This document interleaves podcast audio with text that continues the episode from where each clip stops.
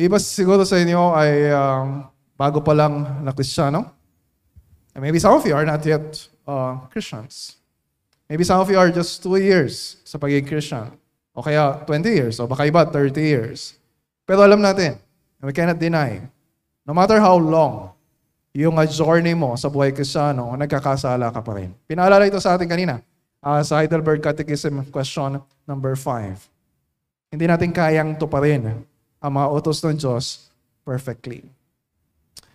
So meron pa nga tayong tinatawag na mga habitual sins. Yung bang paulit-ulit na nagagawa nating kasalanan. Minsan kasi akala natin, uh, kapag ka naging Kristiyano na tayo, yung nakasanayan nating kasalanan na tayo hindi pa Kristiyano, ay uh, mawawala agad. Maybe some of you experience uh, victory uh, sa Christian life ninyo pagdating sa isang particular sin. Akala ninyo, ah, two years na, ah, ten years na. Hindi ko na nagagawa yung kasalanan na yun. Napagtagumpayan ko na yung bisyo na yun. Pero dumating yung time na nalungkot ka, na-stress ka, o kaya na-pressure ka, at uh, na tuklasan mo na nagawa mo na naman yung uh, kasalanan na ginawa mo dati. Akala mo patay na, yung pala ay buhay pa at nananatili pa yung kasalanan na yun sa puso mo. Minsan akala natin, kung matagal na tayong Christians, okay na. Minsan akala natin dahil Uh, three hundred sermons na, yun napakinggan natin sa church. Ang dami na natin natin na, na Bible study, ilang beses na natin nabasa yung Bible na paulit-ulit. Ang dami na natin na-disciple, ang dami na nag-disciple sa atin, ang dami na nagtsaka sa atin, ay uh, akala natin ay, uh, ay okay na. Uh, pero huwag tayong magiging panatag or kampante na we think no, we are already okay. Paalala sa atin ni Apostle Pablo uh, sa First Corinthians chapter ten verse twelve. Na mag-ingat ka kung akala mo ay uh, uh, matatag ka na. And that's pride. Na yun yung nag, uh, nagiging dahilan para masimulan yung uh, pagbagsak natin. Or usually, minsan nagiging uh, confident tayo kapag uh, nakaka-experience tayo ng, nakaka-experience tayo ng spiritual high sa Christian life natin. Diba? Pagkatapos ng uh, uh, Sunday worship service, di ba? Spiritually high uh, tayo. Pero uh, sometimes we wonder, bakit maya-maya lang pag-uwi sa bahay, Uh, nakapagsalita ka, ka na agad ng masama uh, sa kasama mo sa bahay. O kaya kinabukasan lang ay uh, binalikan mo na naman yung uh, paborito mong website na nag-entertain uh, uh, sa'yo para makagawa ka ng uh, uh, kasalanan. And so, meron tayong mga kasalanan na nauulit na hindi lang uh, minsan na nagawa natin. Kanina, habang binabasa ko yung Genesis twenty, meron siguro sa inyo ang uh, na isip na kung sumusubaybay ka dun sa story ni Abraham, teka, parang, uh, parang nangyari na yata uh, yung story na to. Parang nabasa ko na ito. Di ba? Kung baga, uh, madalas kang manood ng uh, uh, love story ng mga, ano, mga Pilipino na telenovela. Teka, parang napanood ko na yung uh, script na to. Ah. Parang pareho ng plot, di ba? Yung, uh, yung, uh, yung, yung story. Uh, pero when we're reading uh, yung uh, Genesis, the story ni Abraham, isang story lang ito. Isang character lang. We're just dealing. Uh, we're dealing with just uh, one uh, major character. Bukod sa Diyos, syempre. So yung buhay ni Abraham. So kung maalala ninyo sa Genesis chapter twelve, kakadating pa lang uh, uh, ni Abraham sa, sa Canaan. Uh, dahil sinabi ng Diyos na siya ay lumipat doon. Uh, tapos nagkaroon ng tagutom. Tapos pumunta siya sa, uh, sa Egypt. Tapos, ang pakilala niya sa mga tao doon, uh, si Sarah ay kanyang kapatid. And so, mamaya ma-realize natin, ah, medyo may uh, katotohanan pala uh, yung sinasabi niya na yan. Pero as a result of that, uh, si Sarah ay uh, nakonsunodahan ng hari ng uh, Ehipto, ng uh, Pharaoh, at pinandagdag uh, sa kanyang uh, marami ng uh, asawa. So, muntik ng simula pa lang ay madiskarel na agad yung uh, plano ng Diyos uh, para, para kay uh, Abraham. Uh, at kay Sarah. Pero gumawa ang Diyos ng paraan. Di ba nagpadala siya ng salot uh, para si Pharaoh, isoli niya yung uh, si Sarah kay Abraham. Tapos nung kinumfront ni Pharaoh, uh, nung hari, si Abraham, wala nung may sagot uh, si Abraham. Pero as a result of that, uh, kahit na ginawa yun ni Abraham, ay uh, pinayaman pa siya ng Diyos at uh, nakabalik siya sa uh, Canaan uh, na mas uh, uh, mayaman pa. And so, dito sa Genesis twenty, almost twenty-five years na yung nakalipas. Di ba? Parang Siguro naman natutunan na ni Abraham yung lesson niya. Na huwag ka nang magsisinungaling uh, tungkol sa asawa mo. Huwag mo nang ipapamigay yung asawa mo. Tapos if we are familiar uh, doon sa journey ng uh, story natin, di ba? Ilang beses nang nagpakita sa kanya ang Diyos. Sumamba siya sa, sa Diyos. Ilang beses na inulit ng Diyos yung uh, pangako niya. Ilang beses nang pinakita ng Panginoon uh, yung assurance na God will provide for him, uh, God will protect him. Ilang beses niya na nakita yung kapangyarihan ng Panginoon. And at this point, we are expecting, ah, sobrang uh, mature na siguro uh, yung pananampalataya ni Abraham. Napaka tatag na ito. Kahit may pagsubok, kahit may tukso, ay hindi na ito bibigay. Doon tayo nagkakamali. Doon sa Genesis eighteen, eh, dumalaw ang Diyos sa uh, kina Abraham at Sarah. At for the first time, sinabi ng Diyos yung eksaktong petsa na sila ay magkakaanak. Sabi niya, okay, markahan mo yung kalendaryo mo, exactly one year. Dadalaw ako sa ulit sa inyo at magkakaroon na kayo ng anak.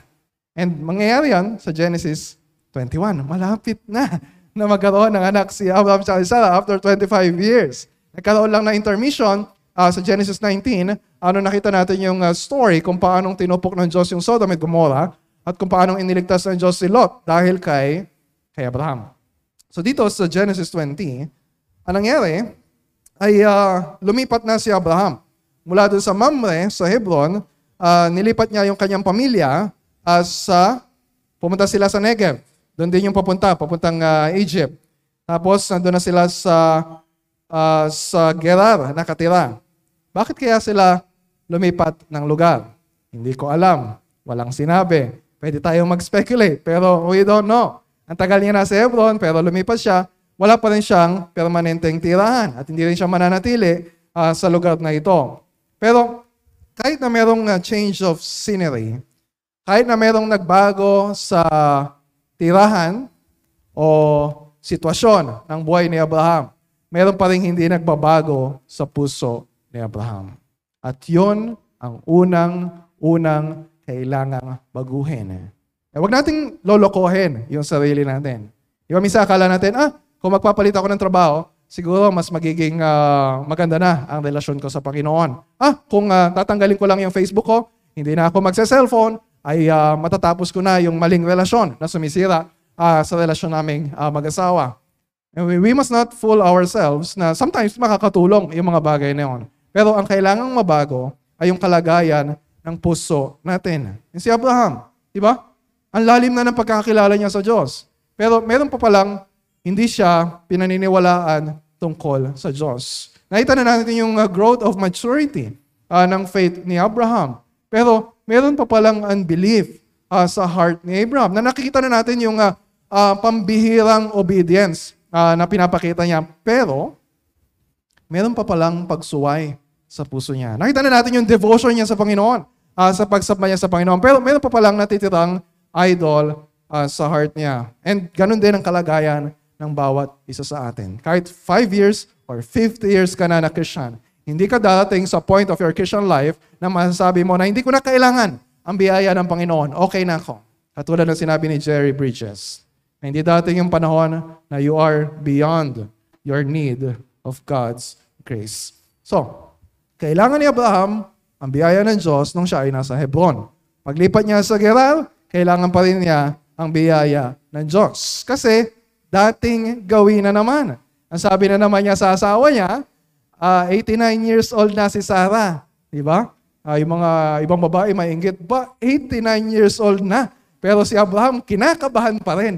Baka merong uh, magkagusto sa kanya uh, kapag uh, nakachat siya sa Facebook o kaya na, uh, na, na nakita siya. And siguro, merong uh, pambihira talaga na beauty. Uh, maybe externally or maybe because of her personality or maybe siguro dahil mahaba naman talaga yung buhay Uh, nung tao na yun. Hindi naman siya eighty-nine, nakatulad ng eighty-nine uh, sa panahon natin ngayon. Pero whatever the case, uh, natatakot si Abraham. Kaya sabi niya, kay Sarah, at ito naman yung style nila dati pa. Kapag uh, merong magtatanong sa'yo kung kaano-ano mo ko, sabihin mo, tayo ay magkapatid. Okay. So mamaya sa story, papaliwanag niya na totoo palang kapatid niya si Sarah. So wag ma... may skandalo yung uh, iba sa inyo. Hindi, asawa niya. Di ba? Hindi, magkapatid sila sa ama or maaring sa, sa lolo, uh, pero hindi sila buong magkapatid. So half sister, half uh, half brother. Pero naging mag-asawa sila. So alam naman natin na masama sa batas ng Diyos yung incest o yung relasyon ng malapit na magkamag-anak. Pero at this point, hindi ito yung pinaka-issue uh, dito sa story na to. Ang pinaka-issue dito ay yung kanyang pagsisinungaling. Sinabi niya, totoo naman yung sinabi niya. Pero half-truth. Meron siyang pinagtakpan na katotohanan. So yun din ay kasinungalingan. Eh, ito, hindi naman ito yung kasinungalingan na nabigla lang. Diba? Uh, ito yung uh, kasinungalingan na matagal na, na pinaplano nila. Diba, halimbawa, nung kayo mga bata, na-experience ninyo. Uh, yung mga nanay ninyo, kapag may utang, sasabihin sa inyo, oh, kapag may dating dito na maniningil, sasabihin mo na, wala ako. So yun yung strategy. Yun yung strategy uh, ni Abraham uh, sa kani Sarah. It's not because of pressure, it's not because of uh, uh, stress, kundi dahil uh, ito na yung kanilang scheme. Natakot na naman si Abraham. Hindi na naman siya nagtiwala sa Panginoon, katulad sa Genesis twelve. Inilagay na naman niya sa alanganin ang buhay ni Sarah, katulad ng ginawa niya sa Genesis twelve. Ipinamigay na naman niya yung kanyang asawa, na naman, na naman, na naman. Diba? Paulit-ulit uh, yung uh, kasalanan. And so, we consider Abraham as a man of faith, right? Diba? Isa siya sa mga heroes of faith na dapat nating tularan yung pananampalataya. Pero, mapapansin ninyo, And uh, nagpapatunay ito ng katotohanan ng Biblia bilang salita ng Diyos na sobrang brutally honest yung Bible tungkol sa mga uh, flaws and uh, failures ng uh, mga karakter ng Biblia. And in a way, nagsaserve ito as a warning for us. Hindi natin pwedeng gayahin ang lahat tungkol kay Abraham. Kasi kung gagayahin natin ang lahat at gagayahin din natin yung style niya, yung ginawa niya, and uh, we will also suffer uh, yung consequences of his Uh, actions. Diba, minsan, akala natin kapag uh, dinaan natin sa sariling diskarte, uh, yung buhay natin, akala natin magiging mabuti uh, yung kalagayan natin. Pero, uh, kailangan ipaalala sa atin, walang mabuting may dudulot ang pagsuway sa kalooban ng Panginoon. So, anong nangyari as a result? Di ba sana natutunan na ni Abraham yung uh, nangyari, yung experience niya as uh, Uh, sa Egypt. Di ba? May kasabihan pa nga tayo, experience is the best teacher. Hindi totoo yun. Di ba? Ang dami na natin mga experiences, pero hindi pa rin tayo natututo. Kasi we're not uh, really uh, reflecting the meaning of our experiences. So, ganun yung nangyari. Itong si Sarah, eighty-nine years old na, nagustuhan ng hari. Hari na naman. Talagang uh, Uh, ano tawag ito? Regal or royal uh, material uh, itong si Sarah. Si Abimelech, ang ibig sabihin ng pangalan niya, my father is king. Si Sarah, ang ibig sabihin naman niya ay my ah, princess. Ah, mukhang uh, sa pangalan pa lang ay uh, bagay na sila at uh, compatible na. Ang problema, hindi pwede. Kasi si Sarah ay meron ng asawa. That's adultery. That's adultery. And so kinuha ni uh, Abimelech si Sarah, dinagdag. May, may mga hari noon, mahilig sa uh, maraming uh, asawa. So, meron silang koleksyon uh, ng mga asawa. And so, warning ito sa consequences ng pagsisinungaling. Nagsisinungaling tayo sa asawa natin. Nagsisinungaling tayo sa pamilya natin. Nagsisinungaling tayo sa church. Nagsisinungaling tayo sa mga elders ng church. Marami yung namamatay sa maling akala.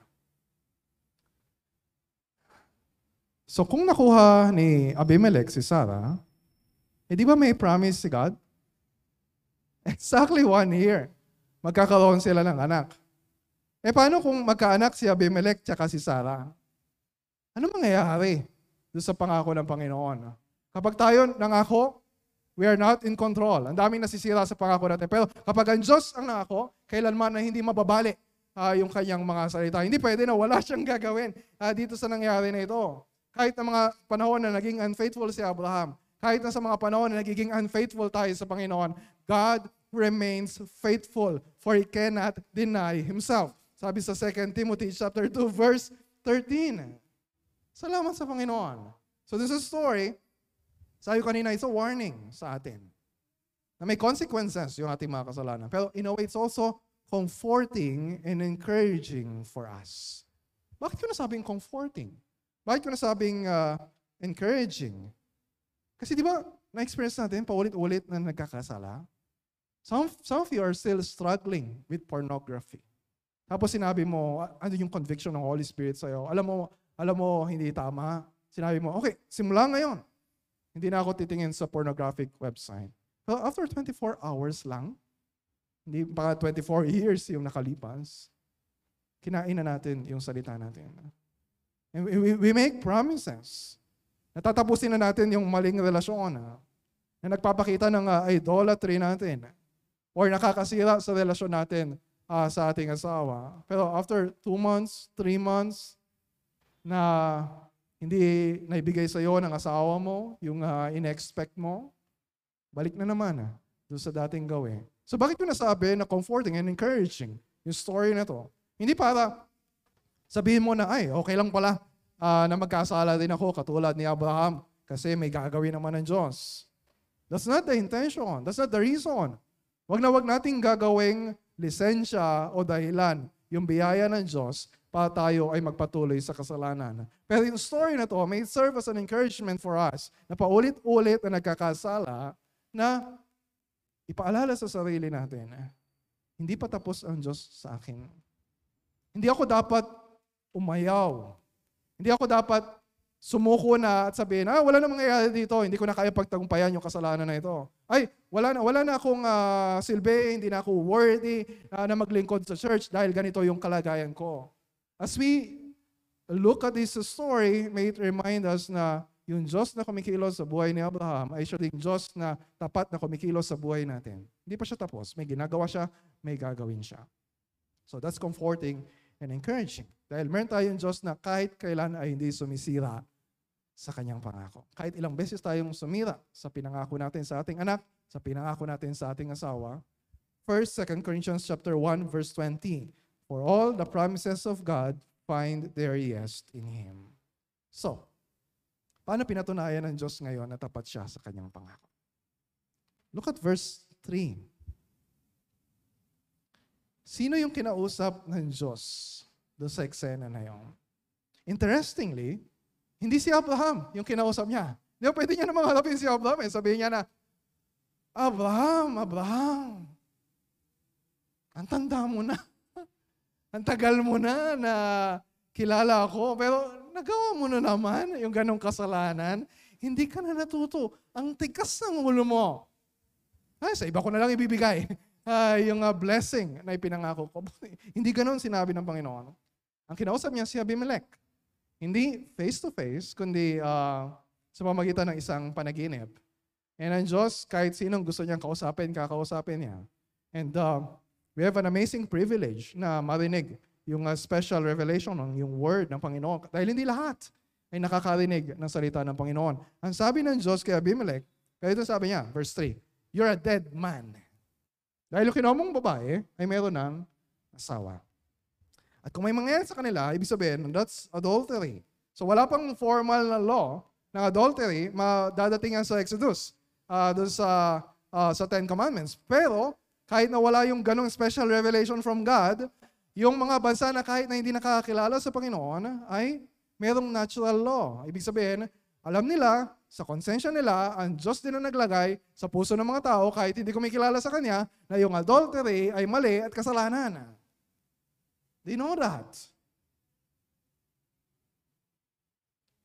At ang kabayaran ng kasalanan ay kamatayan. Hindi natin alam kung uh, ilang uh, araw o maybe ilang buwan yung lumipas uh, nung uh, nakuha na ni Abimelech si Sarah. Pero at this point, sinabi sa atin, na wala pang nangyayari sa kanila. Hindi pa nagagalaw ni Abimelech si, uh, uh, si Sarah. Malinaw yun sa story. Look at verse four. Unlike sa chapter twelve, anong kinuha niyang uh, hari ng Ehipto si Sarah, hindi natin alam kung may nangyayari sa kanila o wala. Kasi wala nakalagay sa story. Pero at this point sa story, kailangan linawin ng author na walang nangyayari sa kanila. Bakit? Kasi pagdating ng chapter twenty-one, magkakaanak na si Sarah. Hindi pwede na pagdudahan na yung anak ni Sarah ay hindi galing kay Abraham. Baka iba pala yung uh, nakabuntis uh, sa kanya. So, pangako ng Diyos, yung nakasalalay dito. So sa warning ng Diyos sa kanya, sumagot si Abimelech. Sabi niya, verse four and five, Panginoon, ba, kinikilala niyo yung Diyos. Papatayin ba ninyo ako at ang aking bayan na wala namang kasalanan? Eh, ang pakilala sa akin ni Sarah ay kapatid niya si Abraham. E, ganun din ang uh, pakilala uh, ni Abraham kay Sarah. Sabi niya, ginawa ko po ito na malinis ang aking hangarin, kaya wala akong kasalanan. So, hindi ibig sabihin na wala talaga siyang kasalanan, na perfectly sinless siya. Pero at least, dun sa, sa case na yon, hindi niya alam. Pero not totally inexcusable. Di ba? May kasabihan nga tayo, ignorance of the law is not an excuse. Ang kasalanan ay kasalanan. Kahit hindi mo alam na kasalanan. E makita rin natin dito yung consequence ng kasalanan ng hari o ng isang tagap- tagapamahala sa mga nasasakupan niya. Kasi sabi niya, pap, pap, mamatay ba ako? Pati yung uh, uh, bayan namin uh, dahil sa, uh, sa, sa bagay na ito na yung kasalanan ng hari ay merong malaking epekto Uh, sa buong kaharian. Kasalanan ng mga leaders ng church ay mayroong epekto sa sa buong church. And then umapilas si uh, Abimelech. Uh, katulad, naalala niyo yung uh, uh, prayer ni Abraham about Sodom? Diba sabi niya, kung mayroong matuwid na tao doon sa lugar na yun, wawasakin mo ba uh, yung Sodom, alang-alang doon sa mga matuwid na yun? Diba sabi ni Abraham, shall not the judge of the earth uh, do what is right, what is just? And then, ganun din sabi ni Abimelech. Wala talagang malinis sa harapan ng Panginoon. Pero at this point, sinabi ng Diyos, alam ko na ginawa mo ito na malinis ang hangarin mo. Verse six and seven, yes, I know that you have done this in the integrity of your heart. And it was I who kept you from sinning against me. Therefore, I did not let you touch her. Now then, return the man's wife, for he is a prophet. Diba? So that he will pray for you, and you shall live. But if you do not, you do not return her, know that you shall surely die, you and all who are yours. Napakabuti ng Panginoon. Di ba? Kaya inawit natin kanina, good and gracious King. Mapapahamak talaga si Abimelech. Mapapahamak talaga yung buong bayan ng Gerar ah, dahil sa kasalanan ah, na nagawa ni uh, Uh, ni Abimelech. Pero nagpakita ang Diyos sa kanya. And that's grace uh, from God. At sa paipag-usap ng Diyos kay Abimelech, tatlong bagay. Yung kailangang uh, uh, pansinin natin dito. Una, may sinabi yung Diyos tungkol sa kanyang sarili. Na yung dahilan, kaya hindi pa tuluyang nagkakasala si Abimelech kay Sarah, wala pa nangyayari sa kanila, ay hindi dahil sa self-control uh, na meron si Abimelech. It's not because of him. Masabi ng Diyos, it's because of me. Diba? It was I who kept you from sinning against her. Hindi niya alam yun.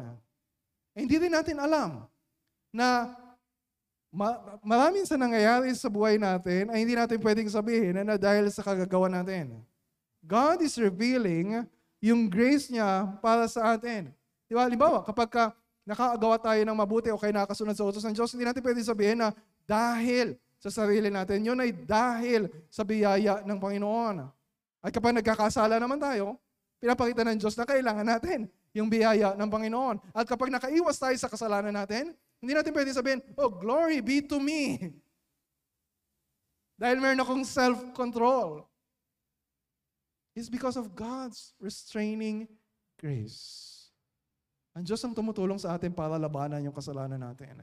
So, yung sola gratia, yung uh, all of grace, ay nagdudulot sa atin ng soli Deo Gloria, or glory be to God the Father, God the Son, God the Holy Spirit alone. So sa paglaban natin sa kasalanan, hindi natin pwedeng sabihin na magagawa natin ito sa sarili nating diskarte o sa sarili nating lakas, kundi dahil lang sa biyaya ng Panginoon.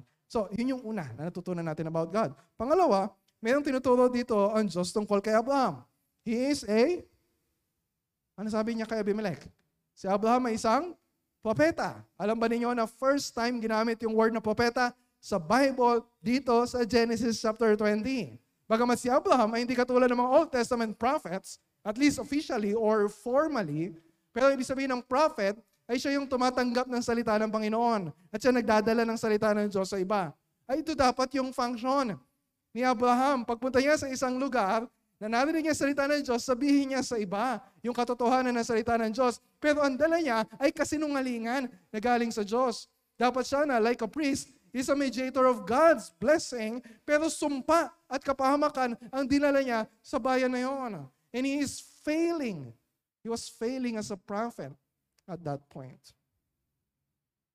Pero sa kabila nun, hindi pa rin tinanggal uh, ng Diyos si Abraham sa kanyang pagiging propeta. Kahit na nagkasala si Abraham kay Abimelech, kailangan, sinabi ng uh, Diyos kay Abimelech na kailangan mo pa rin si Abraham para uh, hindi kayo mapahamak, para kayo ay mabuhay. Sa pangatlong bagay, sinabi ng Diyos na may kailangan gawin si Abimelech. Ano daw kailangan niyang gawin? Sabi niya, isoli mo ang asawa ni Abraham. Kapag hindi mo yan sinole, siguradong mamamatay ka. At lahat ng nasasakupan mo. So, hindi pwedeng walang response dun sa revelation ni God. Hindi pwedeng baliwalay nito ni Abimelech. Ha? Panaginip lang kaya yun? O totoo kaya yun? Meron siyang kailangan gawin in response. When we hear the bad news, katulad ng narinig natin sa Sodom, sa story ng Sodom and Gomorrah, meron tayong kailangan gawing response. When we hear the good news, na kahit na tayo ay mga makasalanan na, kailangan, na dapat lang namamatay, pero dahil kay Kristo, tayo ay magkakaroon ng buhay, how do we respond to that? We respond to that in faith, in repentance, in obedience. So, ganun din si Abimelech. Paano siya nag-respond doon sa sinabi sa kanya ng Panginoon? Verse eight. Natulog pa ng matagal si Abimelech at tanghali na siyang bumangon. Hindi po yun na nakalagay sa verse eight. Tingnan ninyo. Eh, huwag kayong basta-basta naniniwala sa sinasabi ko. Ang nakalagay doon, maagang maagang bumangon si Abimelech. And that's prompt uh, obedience. Walang delay. Diba? Hindi tulad na iba sa atin, alam naman natin, kailangan natin bumangon ng maaga, kailangan mag-aral, kailangan magtrabaho, kailangan pumunta sa church, pero tanghali na ay hindi pa bumabangon. So makita din natin yan sa uh, obedience ni Abraham sa Genesis twenty-two. Oh, sa kanin natin pag-usapan yon. Pero at this point, hindi example of obedience si Abraham. Ang example of obedience, baligtad. Si Abimelech pa yung uh, example of disobedience. So, ang ginawa ni Abimelech, tinipon niya yung mga tauhan niya, sinabi niya sa kanila, ito yung panaginip ko, ito yung sinabi sa akin ng Diyos. Ano yung uh, uh, epekto nun uh, sa mga tauhan niya? Ano sinabi sa verse uh, verse eight? Sinabihan ba siya, oh, nagjo-joke ka lang naman, hindi man totoo yan eh. Di ba? Labis silang natakot. Baligtad na naman. Dahil sa takot ni Abimelech at ng mga tauhan niya, si Abimelech ay sumunod sa utos ng Diyos. Pero si Abraham, dahil sa takot niya sa tao, ay sumuway sa utos ng Diyos. So, pinatawag ni Abimelech si Abraham at sinabon. Ang sabi, bakit mo ginawa ito? Verse nine. Ano bang kasalanan ko? Dinalan mo ako ng dinalan mo ng kapahamakang ito ang aking kaharian. Verse ten. Hindi tama ang ginawa mo. Ano bang pumasok sa is- dyan sa isip mo at ginawa mo ang mga bagay na ito? Baliktad na naman. Di ba si Abraham dapat yung propeta?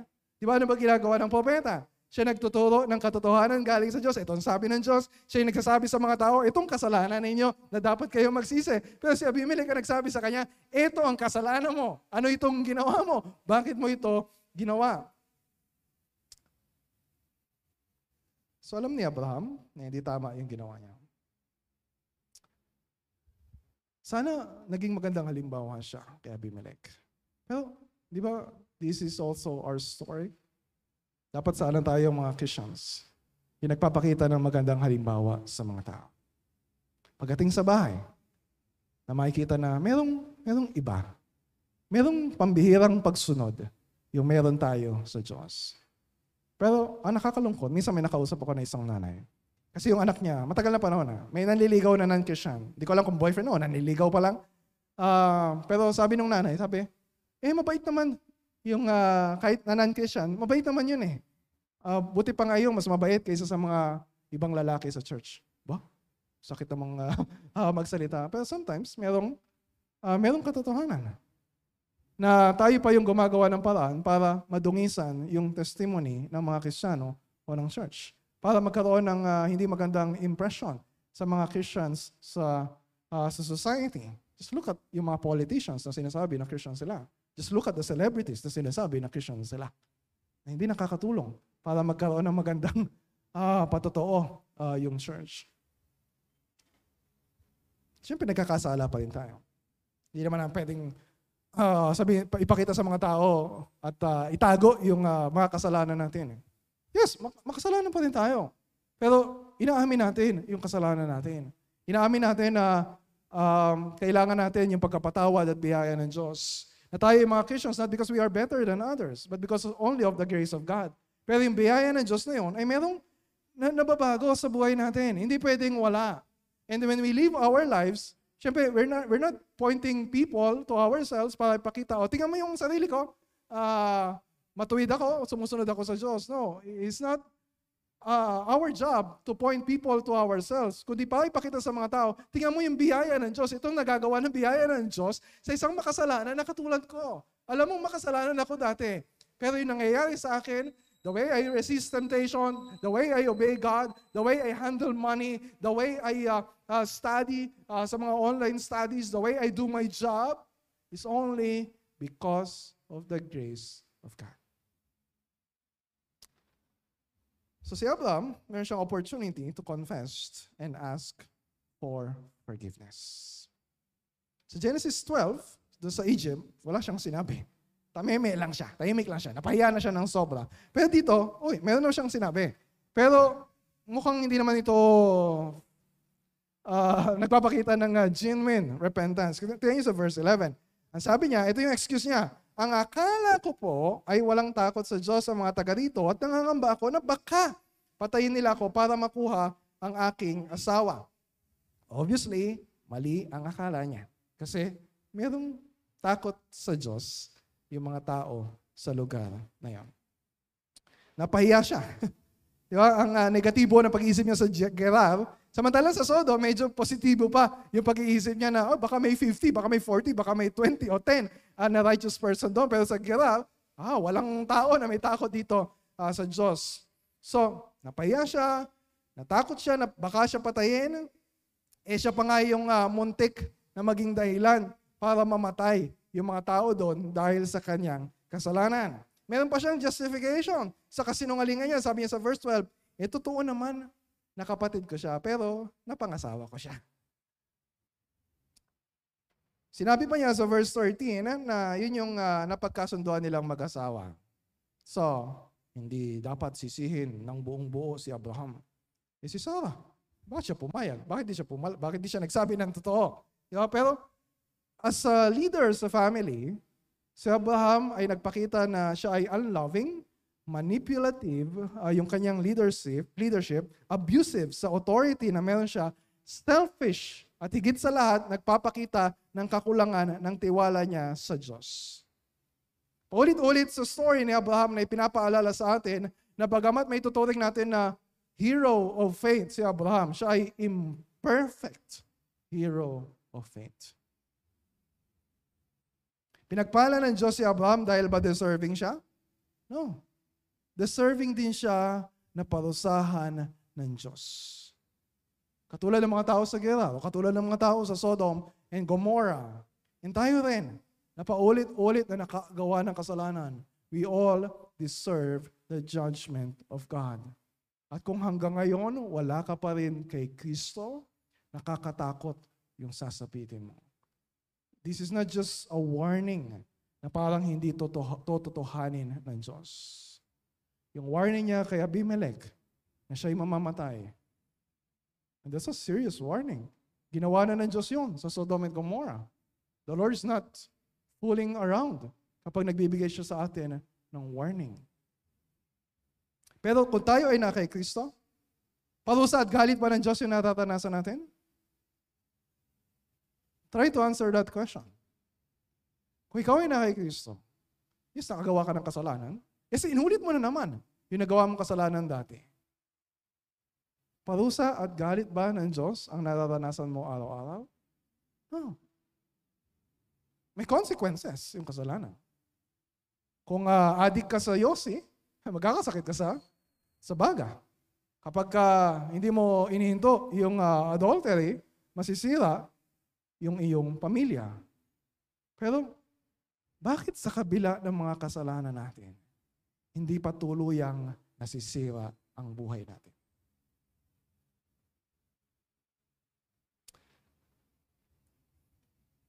So anong naranasan ni Abraham sa dulo ng story?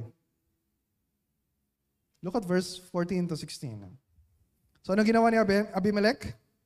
Binalik niya si Sarah kay Abraham. Pwede namang magalit yung uh, uh, hari sa kanya. Di ba? Pwede siya sabihin, okay, ito na si Sarah. Pero dahil sa perwisyo na ginawa mo, kailangan magbayad ka ng daños perwisyos. uh, daños perwisyo. Diba? Damages. So yung mga dala mong hayop, bigay mo sa akin. Yung mga dala mong ginto at pilak, bigay mo sa akin bilang kabayaran ng iyong kasalanan. Ganun ba ginawa ni Abimelech? No. Sinuli niya si Sarah. Tapos, okay, ito pa ang maraming tupa. Ito pa ang maraming baka. Marami pa akong mga tauhan dito na lalaki at babae. Baka kailangan mo ng mga tauhan. Sa'yo na yung mga ito. At kung kayo si Abraham,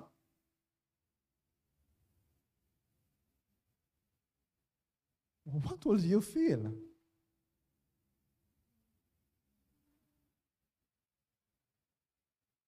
Sa kabila ng kasalanan na ginawa mo, hindi ka pinagbayad. Pinagpala ka pa. Tapos, uh, ano pa nangyari? Si Sarah, sinabi pa niya na sa verse fifteen na, okay, tingnan mo yung lupain na ito. Kung saan mo gustong tumira dyan, pwede kang tumira dyan.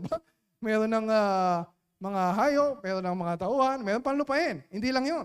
Sinabi ni Abimelech kay Sarah, sabi niya sa verse sixteen, bibigyan ko ang kapatid mo, oh, sarcastic ka, hindi na sinabi niya sa, yung kapatid mo, bibigyan ko ng isang libong pirasong pilak bilang katibayan sa lahat ng kasamaan ninyo na hindi kita nagalaw at para hindi sila mag-isip na nakagawa ka ng masama.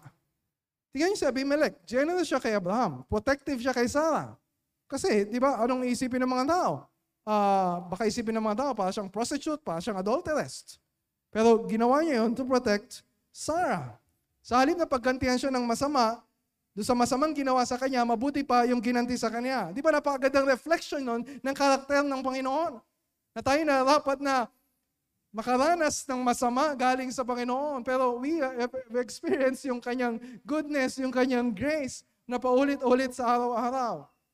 Di ba napakagandang paalala kay Abraham kung sino yung Diyos na kanyang pinaglilingkuran at nakikita niya yung salamin na yon uh, kay Abimelech. At ganyan din dapat yung gawin natin sa ibang tao. Yung nakagawa ng masama sa atin, hindi natin gagantihan ng masama, kundi gagantihan natin ng mabuti. Madali ba yon? Hindi. Madaling sabihin, okay, pinapatawad ko na siya, pero wag na wag siyang tutungtong uh, sa bahay namin. We can only do that by the grace of God. So, yumaman si Abraham. Dalawang beses yung pinamigay yung kanyang asawa. At sa dalawang pagkakataon na yon, yumaman siya at mas lalo siyang yumaman. So, mga lalaki, alam na ninyo ang gagawin ninyo kung kayo ay gusto ninyong yumaman. Huwag mong tawagan yung asawa ko. Naririnig niya ako. Pinag-usapan na namin ito. Sinabi na namin, hindi kita ipamimigay. Huwag mo din ako ipamimigay. So anong tinuturo sa atin ng Panginoon? Yumaman si Abraham, hindi dahil sa ginawa niya, but in spite of what he has done. Dahil yun sa pangako ng Diyos. So yung mga blessings na natatanggap ni Abraham ay dahil yun sa pangako ng Panginoon. Hindi ibig sabihin na katulad ng sinasabi ng mga prosperity gospel preachers o yung Abrahamic covenant dahil yumaman si Abraham, ang plano niya sa lahat ng mga anak ng Diyos, katulad ni Abraham, yayaman kayo. Amen? Oops. Kinakabahan ako pagka nagpapa-amen ako na gano'n. Baka mag-make amen. God did not promise us material prosperity. Maaring iba sa atin yumaman uh, dahil sa pagsisikap sa negosyo, at dahil siyempre sa, sa blessing ng Panginoon, o maaaring ba sa atin sakto lang, o maaaring ba sa atin dumanas ng kahirapan. Pero hindi nakadepende yun sa kung sino ba yung mas faithful sa Panginoon, sino yung mas hindi. O tingnan nyo yung mayayaman, sila yung mas faithful sa Panginoon. Ay, yung mga naghihirap, ah, ang dami ninyong kasalanan na hindi nyo inihingi ng tawad sa Panginoon. No! Dahil yun, lahat yun sa faithfulness ng Diyos.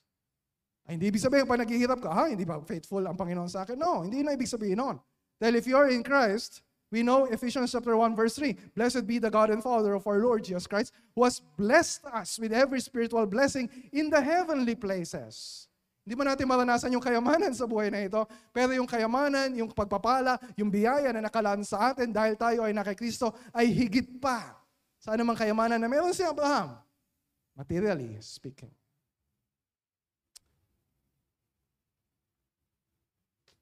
So, paano mo tinanggap yung blessing na yun? Dahil ba mas mabuti ka kaysa sa ibang tao? Dahil ba mas faithful ka sa asawa mo kaysa sa ibang tao? No. Dahil kay Kristo, siya yung fulfillment ng Abrahamic covenant.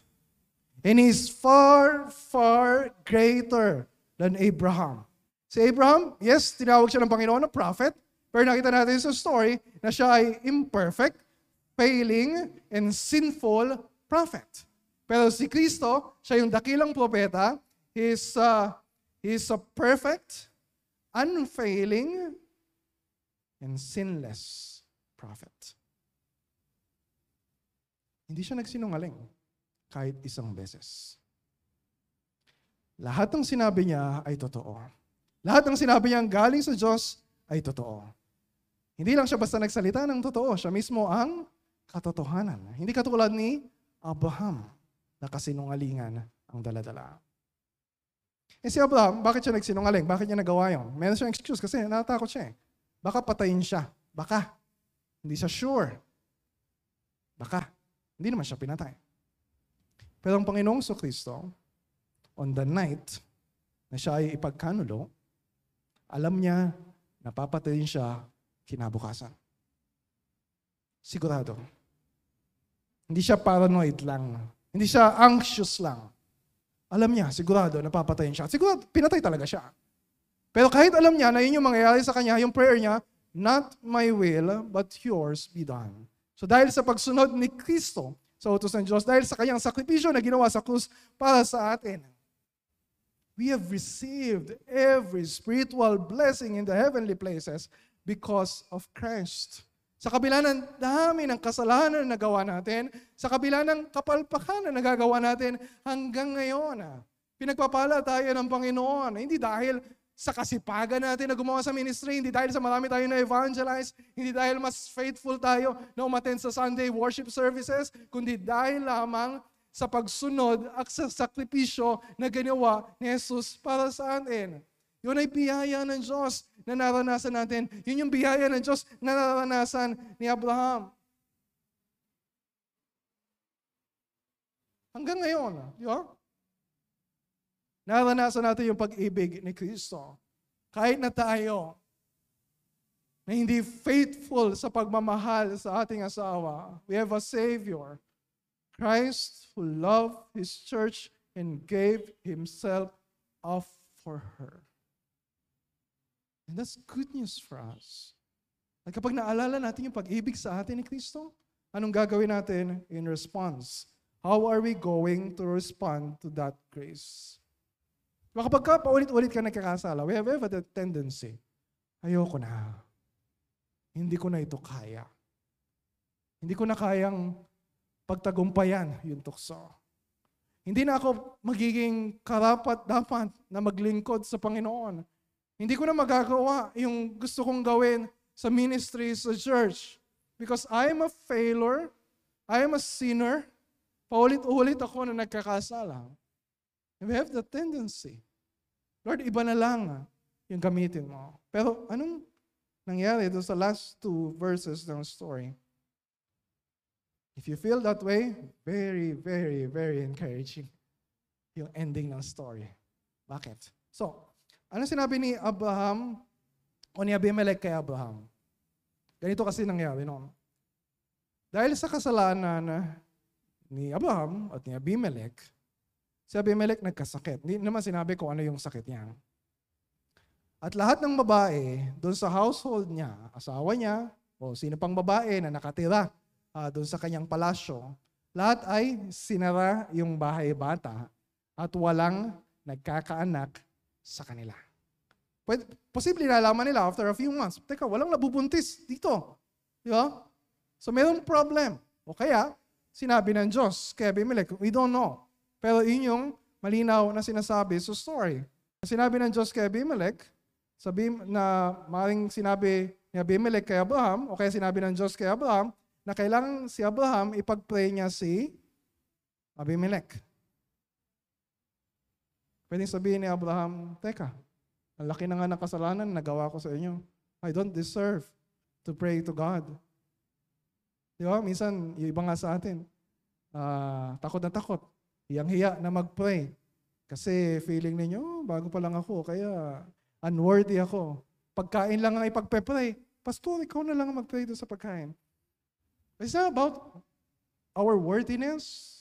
It's not about our deserving. We do serve sa ministry because of God's calling. Yun yung tawag ng Diyos kay Abraham. So anong ginawa niya? Pinag-pray niya si Abimelech. Oh, siguro hindi magiging effective yung prayer na to dahil sa kasalanan na ginawa ko. No. Sinagot ng Diyos yung prayer ni Abraham. Gumaling si Abimelech, tapos lahat ng, ano nangyari? Lahat ng babae na nasinarhan yung bahay bata, doon sa household niya, ay nabuksan yung bahay bata at nagkaanak sila. Is that good news? That's good news, alright? Diba kitang-kita nila Abraham, ni Sarah, at ni Abimelech, yung kapangyarihan ng Diyos na yung buhay at kamatayan ay hawak-hawak ng Diyos. But just try to imagine, si Sarah, is that good news for her? Yes, pero baka maisip niya na, teka lang, bakit? Nagkaanak na yung mga nandito. Bakit? Ako hanggang ngayon, wala pa rin yung promise ng Panginoon. Pwede niya sisihin ng Diyos na, eh, may, may favoritism ka pala eh. Bakit sila? Binigyan mo na ng anak. Di ba kami nga ilang taon na sumasamba at naglilingkod sa iyo hanggang ngayon?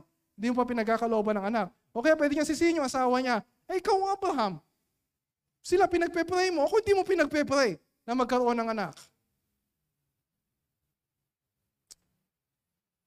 Pwede siya maging bitter, pwede siyang magalit doon sa sitwasyon niya, or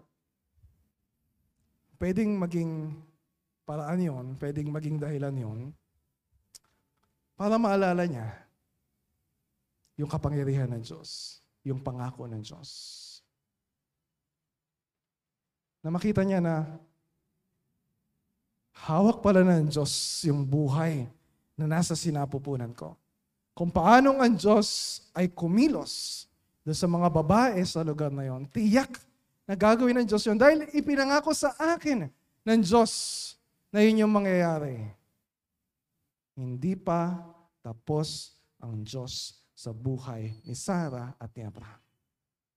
No matter what we are going through right now, hindi pa tapos ang Diyos sa buhay natin. May ginagawa siya, may gagawin siya. So abangan natin yung susunod na kabanata ng buhay natin at iperkatiwala natin lahat sa Panginoon. And we will see sa next part ng story, sa Genesis twenty-one, God will fulfill exactly what He has promised. And that's our confidence in Christ.